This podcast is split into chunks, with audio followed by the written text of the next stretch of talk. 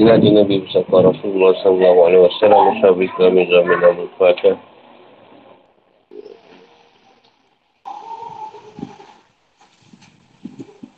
Bismillahirrahmanirrahim Nabi Syarali Syadi wa Yasini Amni walu dan kami lisan ya kau tahu Amma Allahumma inna qadim malaika baina di kulli nafsi wa lamati wa lam qatal fatiyya kubiya samawati wa al-ard Bagus saya wa fi ini kata ini wa kana kana qadim malaika baina di kulli takun samawati wa nafasin dan rama wa sya'u Allah Assalamualaikum warahmatullahi wabarakatuh Ini tadi kapsel kita Kekafiran, kemunafikan dan keimanan orang Arab Badui Surah Taubah ayat 97 hingga 99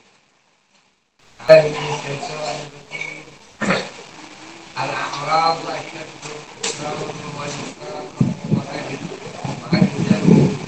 أشد قد لا يعلم حدود ما أنزل الله على رسوله والله عليم حكيم ويتربص بكم الدوائر عليهم دائرة دائرة السوء والله سميع عليم ومن الأعراب من يؤمن بالله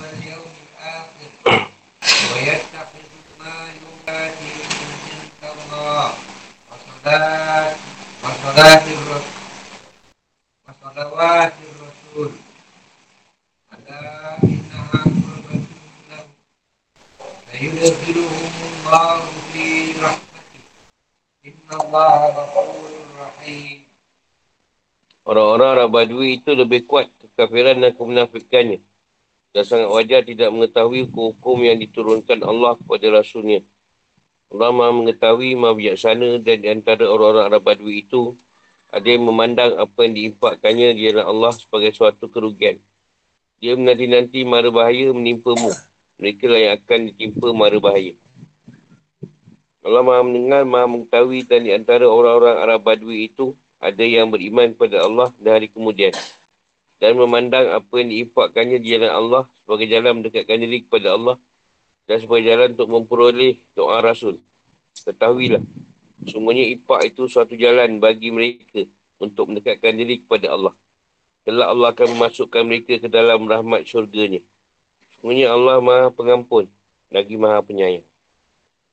Al-A'rab dia kata umum atau arti khusus bagi kelompok badui dari bahasa Arab.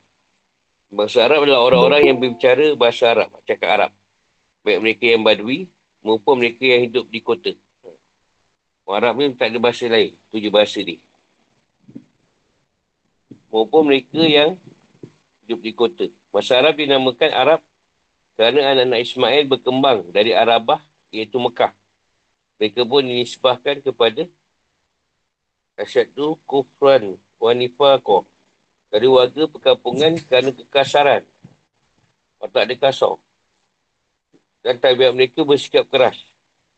Kerana, mereka jauh dari mendengar Quran. Watak ada keras. Kasar orang Arab Badui. Ajdar lebih pantas dan berhak. Ala ya'lamu untuk tidak mengetahui. Udu dama anzalallah ala rasulih.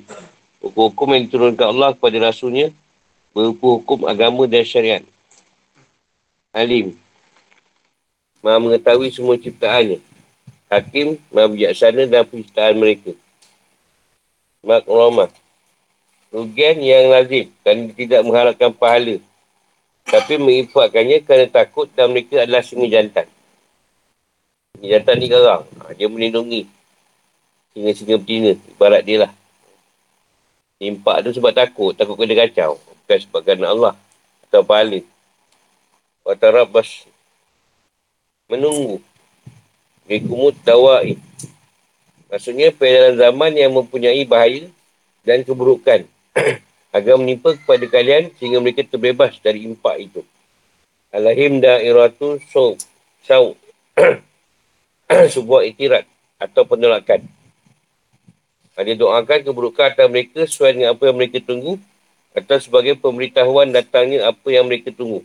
Atau siksa dan kehancuran akan turun kepada mereka dan bukan kepada kalian. Kata asau adalah nama untuk sesuatu yang buruk dan membahayakan.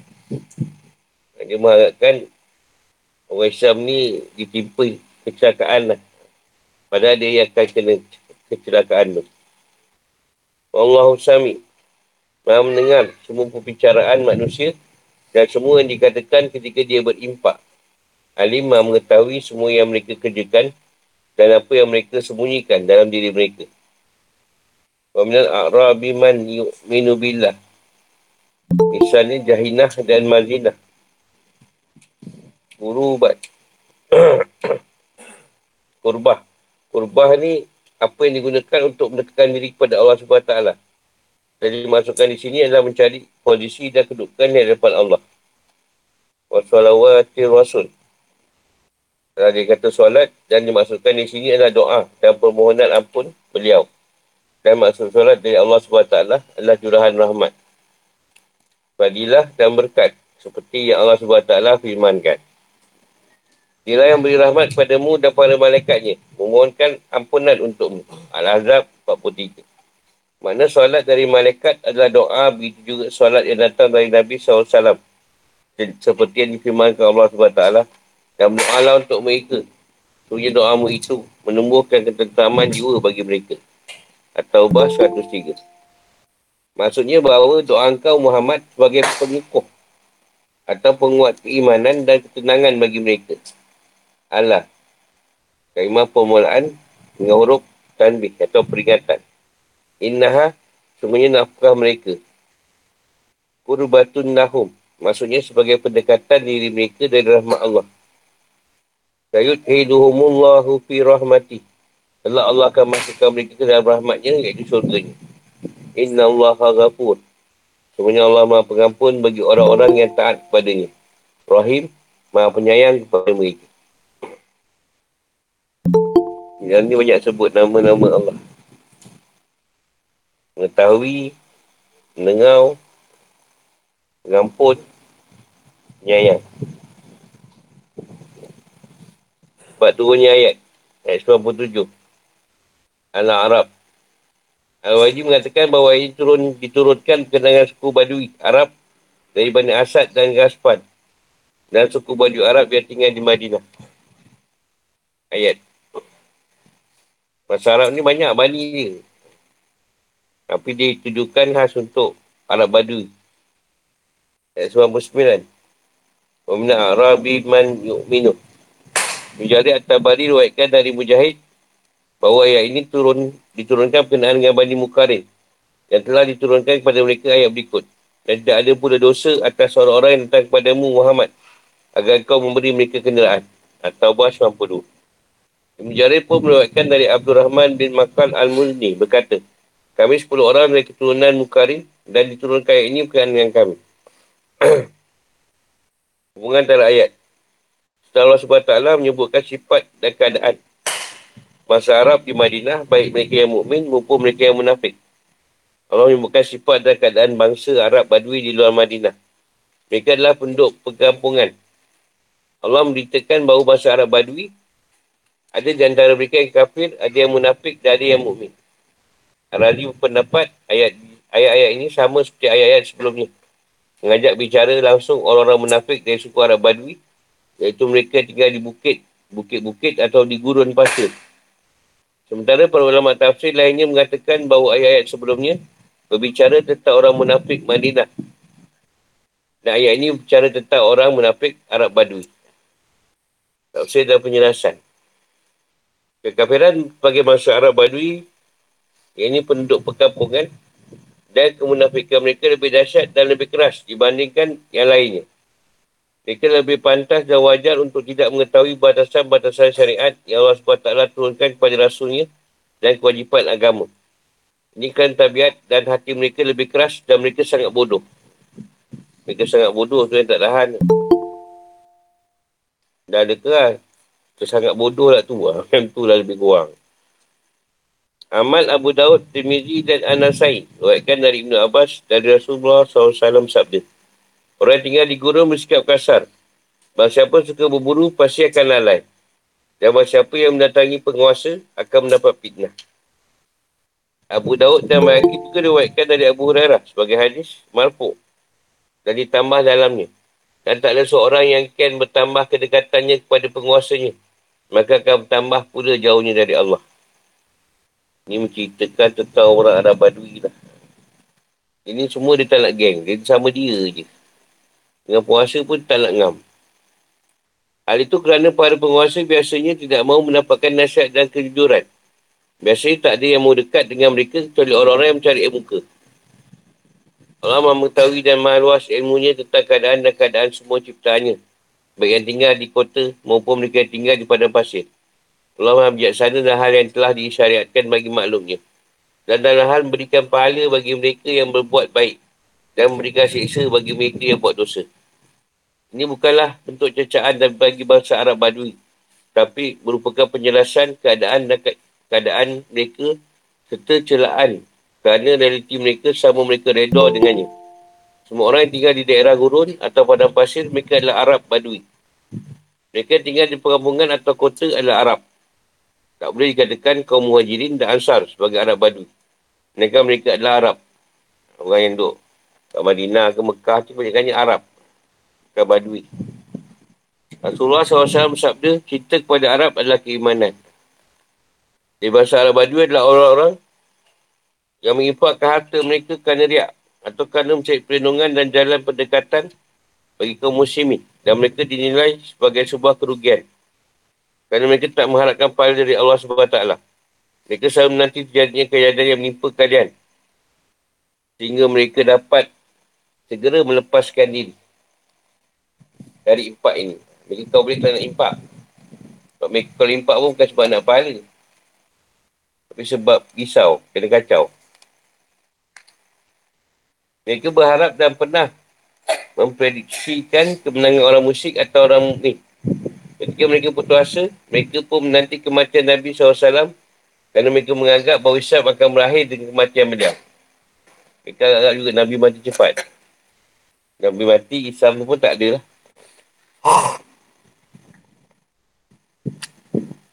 Kuatkan bahawa mereka yang melakukan hal ini berasal dari Bani Asad dan Gaspan. Allah Ta'ala menjawab mereka. Alaihim da'irahul saw. Maksudnya bahaya bahaya akan kembali kepada mereka. dan hanya akan mengenai mereka. Atau ini merupakan doa keburukan yang sumpah bagi mereka sebagaimana mereka menunggu-nunggu datang mara bahaya kepada kaum muslimin. Doa ini telah nyata dan menjadi kenyataan. Mara bahaya dan kejahatan itu menimpa mereka lalu mereka pun mengalami kekalahan batal atau Kerana yang penuh. Keputusasaan dan kehinaan. Allah maha mendengar apa yang mereka katakan pada saat mereka munafik. Dan tentu juga mendengar doa hamba-hambanya atas mereka. Allah maha mengetahui apa yang mereka rahsiakan. Dan tentang orang-orang yang berhak dan semestinya diberi pertolongannya. Dan orang yang pantas untuk diberi perhinaan sebagaimana difirmankan Allah SWT. Katakanlah Muhammad, tak ada kamu tunggu-tunggu bagi kami. Oleh salah satu dari dua kebaikan. Menang atau mati syahid. Dan kami menunggu bagi kamu bahawa Allah akan menimpakan azab padamu dari sisinya. Atau azab melalui tangan kami. At-Taubah 52. Bagaimana di tengah bahasa Arab Badui ada yang kafir dan munafik. Ada antara mereka yang beriman. Sebagaimana firman Allah SWT. Wa mina a'rabi man yu'minu. Itu sebagian lain dari Arab Badui yang beriman dengan keimanan yang benar. Seperti Juhainah dan Muzainah dan mereka dari Bani Aslam dan Bani Gafar. Mujahid berkata mereka adalah dari Bani Mukaring dan dari Muzainah. Mereka adalah orang-orang yang dimasukkan dalam firman Allah SWT. Dan tidak ada pula dosa atau orang-orang yang datang kepada Muhammad. Agar kau beri kenderaan kepada mereka. Atau bos 92. Ini yang orang nak pergi berperang tapi kenderaan tak ada nak bawa. Mereka adalah orang-orang yang menjadikan apa yang telah mereka impakkan jalan Allah sebagai pendekatan diri kepada Allah SWT. Dan mereka mengharapkan doa atau salawat Rasulullah SAW bagi mereka. Ketahuilah, hal itu adalah sebuah kedekatan yang benar-benar terjadi bagi mereka. Hal ini adalah sebuah kesaksian dari Allah atas kebenaran akidah dan keyakinan mereka serta pembenaran atas keinginan dan harapan mereka. Dengan permulaan kalimah memakai huruf tanbih atau peringatan bahawa itu benar adanya. Allah SWT akan masukkan mereka ke rahmatnya itu dalam surga dan keredaannya. Dia ada janji untuk mereka akan perhatian rahmat pada mereka. Sebenarnya Allah maha pengampun dan maha penyayang serta maha luas keampunan dan rahmatnya bagi orang-orang yang ikhlas dalam perbuatan mereka. Dia akan menutupi mereka dari kelalaian baik dosa maupun kesalahan. Dia akan mengasihi mereka dengan memberi mereka hidayah untuk dapat melakukan amal soleh yang boleh menghantarkan mereka ke Husnul Fatimah dan Husnul Masyid tempat kembali yang baik. Pemberitahuan rahmat Allah dan ayat ini akan lebih jelas penegasannya bagi mereka dalam firman Allah. Tuhan mengembirakan mereka dengan memberikan rahmat, peredaan dan syurga. Mereka memperoleh kesenangan yang kekal di dalam atau apa? 21. Fikir kehidupan atau hukum-hukum. Ayat ini menunjukkan bahawa bahasa Arab Badu ada antara mereka yang kafir, munafik dan yang beriman. Adapun mereka yang kafir dan munafik, mereka lebih keras kekafiran dan kemunafikan dari yang lainnya. Kerasnya alam dan lingkungan mereka hidup dan rendahnya tingkat kebudayaan serta intelektual mereka menjadikan mereka memiliki tabiat jiwa dan hati yang keras. Mereka hidup mewah dalam kehancuran, kebodohan dan hawa nafsu. Serta kurang boleh beradaptasi dan bergaul. Dia tak campur dengan orang lain. Dia sama dia je. Kalau mewah pun boros. Tentunya dengan begitu mereka lebih pantas untuk tidak mengetahui batasan-batasan syariat agama. Serta tingkat kewajipan dan hukum. Dan apa yang telah Allah turunkan pada rasulnya. dengan wahyu yang pasti. Ada tiga hukum mengenai hal-hal itu sebagai berikut. Pertama, mereka tidak mempunyai hak untuk mendapatkan pembahagian harta. Bahagian pembahagian harta rampasan perang. Seperti yang disabdakan Rasulullah SAW dalam Sahih Muslim dari hadis Baridah. Kemudian ajaklah mereka untuk berpindah dari rumah mereka ke rumah orang-orang muhajirin. Beritahu mereka bahawa jika mereka melakukan hal itu, mereka mempunyai hak apa yang dimiliki oleh orang muhajirin. Dan mereka pun mempunyai tanggungan seperti tanggungan orang muhajirin. Jika mereka menolak untuk berpindah, beritahukanlah kepada mereka bahawa mereka termasuk Arab Badui yang muslim. Berlaku atas mereka hukum Allah yang berlaku pada orang mukmin umumnya dan mereka tidak mempunyai hak untuk mendapatkan sedikit pun dari harta dan pasal perang. Kecuali jika mereka ikut berjihad bersama orang-orang muslim. Kedua, tidak berlakunya kesaksian warga padang pasir atau warga kota. Itu menyangkuti tuduhan. Abu Hanifah memulihkan dengan mengatakan bahawa sesungguhnya itu tidak menjaga semua tuduhan. Dan orang Islam semuanya sama dipercayai. Masyafi'i membolehkan apabila dia adil dan diterima kesaksiannya. Aku tubi mengatakan dan itu dah yang benar. Ketiga, mereka tak boleh jadi imam bagi warga penduduk kota. Kerana ketidaktahuan mereka terhadap sunnah Nabi SAW. Dan kerana mereka mengingatkan solat Jumaat. Ha, ni puak ni tak semua Jumaat. Sebab jauh agaknya. Masyafi dan Mazhab Hanafi berpendapat bahawa boleh solat di belakang orang Arab Badui. Antara orang Badui ada golongan munafik yang menganggap bahawa impak mereka adalah kerugian. Mereka pun menanti agar mara bahaya dan musibah menimpa kaum muslimin dengan harapan mereka dapat terbebas dari impak. Islam dah tak ada, dia tak impak lagi. Terima Allah. Wa yatarabbasu bikum bikumud dawai. Maksudnya menanti-nanti mana bahaya, iaitu kematian dan pembunuhan. Kata menanti-nanti kematian Rasulullah SAW dan kemenangan orang-orang musyrik. Namun kenyataannya justru berlaku terbalik dari apa yang mereka perkirakan. Mereka yang dapat mara, mara bahaya, azab dan kesusahan. Sebagian dari mereka, orang Badui yang beriman dan mereka telah Allah jelaskan dengan dua sifat. Pertama, kerana mereka beriman pada Allah dan hari kiamat, sebagai dalil bahawa mereka harus taat secara sepenuhnya sampai berjihad demi kemajuan keimanan.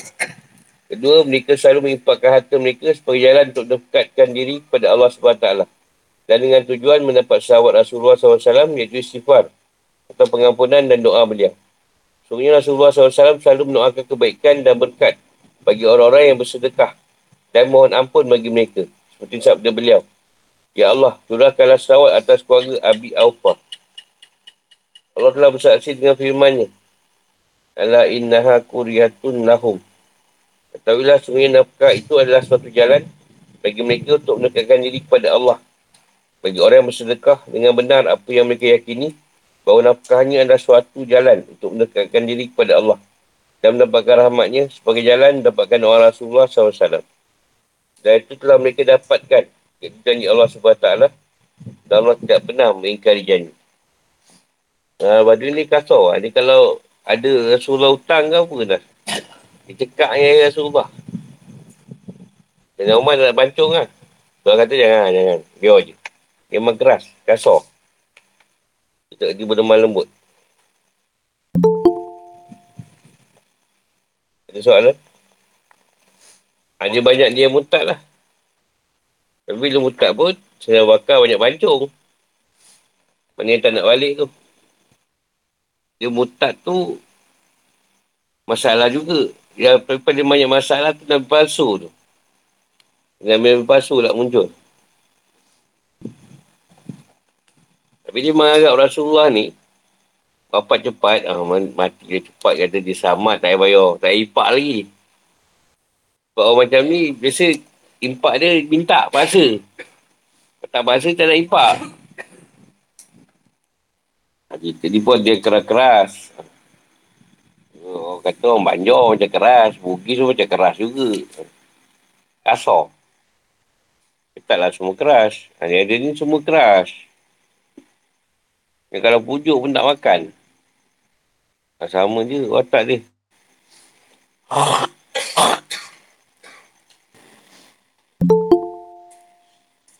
Kalau di Arab tu, perangai kasar macam tu badui lah tu. Kau tengok orang-orang Madinah, Mekah okey je. Sekarang lembut-lembut je. Kalau macam tu, nak bergaduh kerja tu, badui lah tu. Kita sampai situ tu. Sama mana esok. Assalamualaikum warahmatullahi wabarakatuh.